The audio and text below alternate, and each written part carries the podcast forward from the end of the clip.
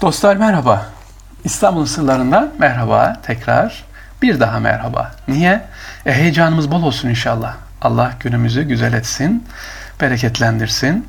Şu anda kim dinliyorsa kardeşlerimiz, bizi nereden dinliyorsa, evden, iş yerinden, cep telefonundan, iş yaparken, arabalarında. Allah enerjilerini artırsın, güçlerini, kuvvetlerini artırsın inşallah. Sevgili dostlar, İstanbul deyince ilk akla gelen bir şair var. Kim?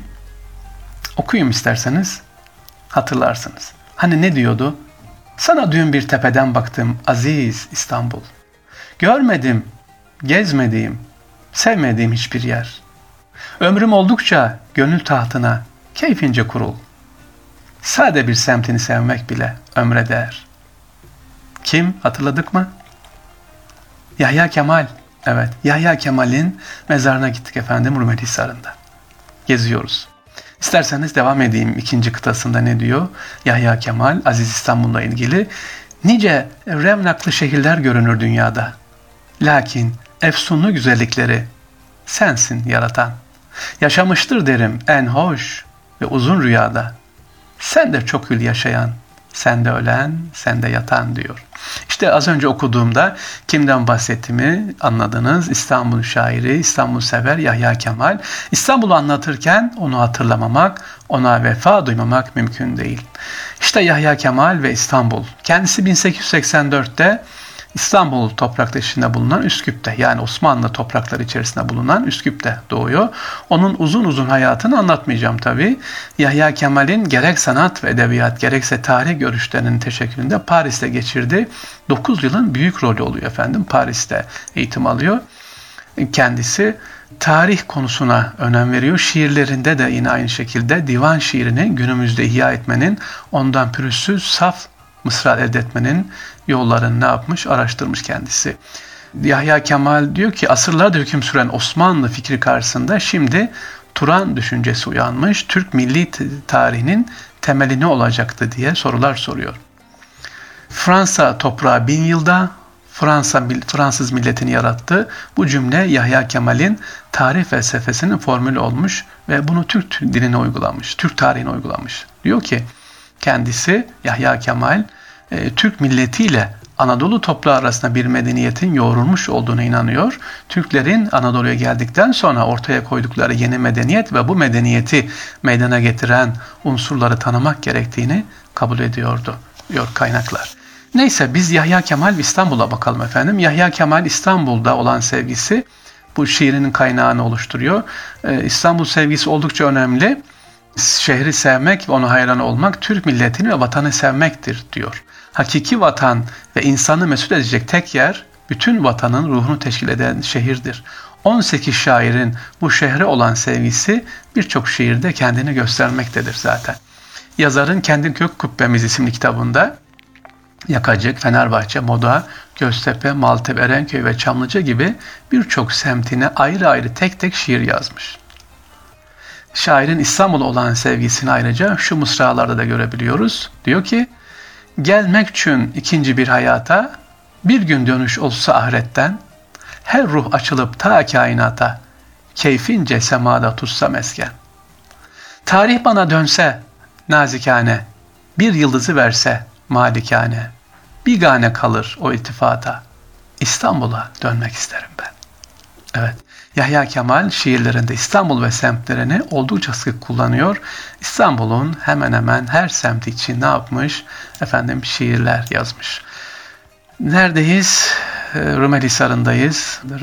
Yahya Kemal'i anlattık. İstanbul şiirini anlattık. Allah rahmet etsin diyoruz efendim. İstanbul'un sırları devam ediyor. Bakalım sırada şimdi ne var?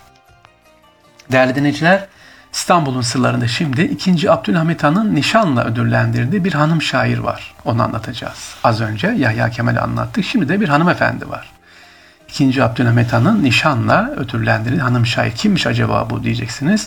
Aşiyan mezarlığındayız bu sefer. Adım adım giderken bizi heybetli ve vakarlı duruşuyla bir mezar karşılıyor. Heybeti dediğim büyükçe bir mezar. Ama onun mezar taşınca Osmanlıca ibareler yazıyor. Kimdir diye baktığımız zaman ikinci Abdülhamid Han'ın nişanla taltif ettiği şair Nigar Hanım'ın mezarı olduğunu görüyoruz. İşte Nigar Hanım'la ilgili bilgiler. Nigar Hanım kimmiş? Neden Abdülhamid Han onu efendim şefkat nişanıyla ödüllendirmiş? Şöyle.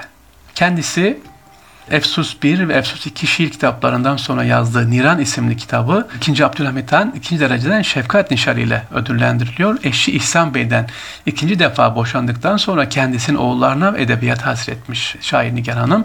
Şişi'deki konağında salı toplantıları düzenlemiş ve Reca-i Zayed-e, Mahmut Ekrem, Şeker Ahmet Paşa o dönemin şairleri, ressamlarıyla bu toplantılarda edebiyat konuşulmuş, edebiyatı e, anlatmış efendim. Kendisi şair Nigar Hanım seyahat etmeyi seven birisi.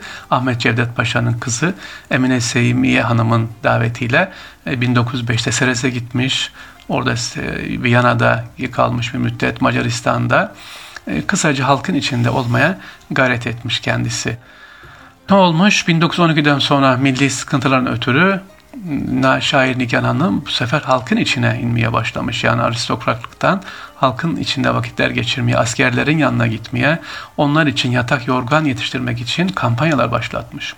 Vatani duyguları ön plana çıkan, özellikle Elhan-ı Vatan isimli küçük bir kitapta da şiirlerini e, toparlamış.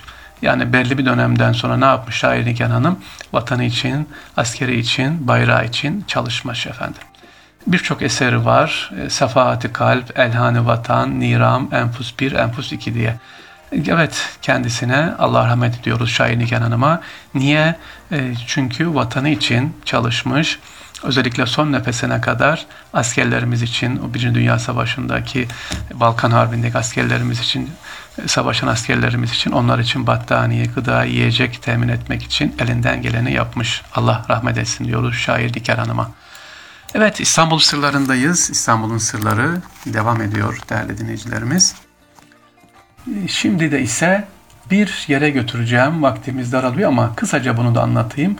Laleli'ye doğru gidelim bakalım. Laleli'de bir cami var efendim. Onu anlatacağız sizlere. Bodrum Camii ya da Bodrum Mesih Paşa Camii. İstanbul'u tabii gönlümüzce keşfe çıktığınızda birçok gizli kalmış eserleri görürsünüz. Laleli Camii'nden bakarsanız efendim böyle tepeden küçük bir cami var orada Laleli'de. Tam küçük dediğime bakmayın. Diğer camilere göre küçük ama yanına geldiğinizde büyükçe bir cami, Bodrum Camii. Niye Bodrum Camii diyoruz? Aslında burası daha önce kiliseden çevrilmiş. Saray, e, manastır, sur sarnıcına yapılı olan bir yer burası. E, kilisenin Bodrum katı mezarlık olarak, Bizans döneminin mezarlık olarak kullanılmış. Yani niye Bodrum Camii demişiz? Çünkü Bodrum'un da o dönemde mezarlar olduğu için Bodrum Camisi'nin, ama esas ismi Mesih Paşa. Mesih Paşa Camii. İkinci Beyazıt devrinde vezirlerden biri olan Mesih Paşa burayı kiliseden camiye çevriliyor. Camimiz tabii ki bin dokuz yüz on bir meşhur yangınında büyük hasar görüyor ama şu anda restorasyonu yapılmış gayet güzel bir camimiz. Mutlaka görmenizi tavsiye ederim. Cami, Mesih Paşa Camii. Gayet bize yardımcı olmuş imam var. Emekli oldu şimdi. Allah hayırlı ömür versin. Mesih Mehmet Paşa Camimiz. İçine girdiğiniz zaman zarif, küçük ve İstanbul'u düşünebiliyor musunuz? Bir taraf Aksaray, bir taraf Laleli, bir taraf böyle yukarı denize doğru bakıyor. Tam tepeden Mesih Mehmet Paşa Camii'ni görebilirsiniz. Dediğim gibi Sadrazam Mesih Mehmet Paşa tarafından burası camiye çevriliyor.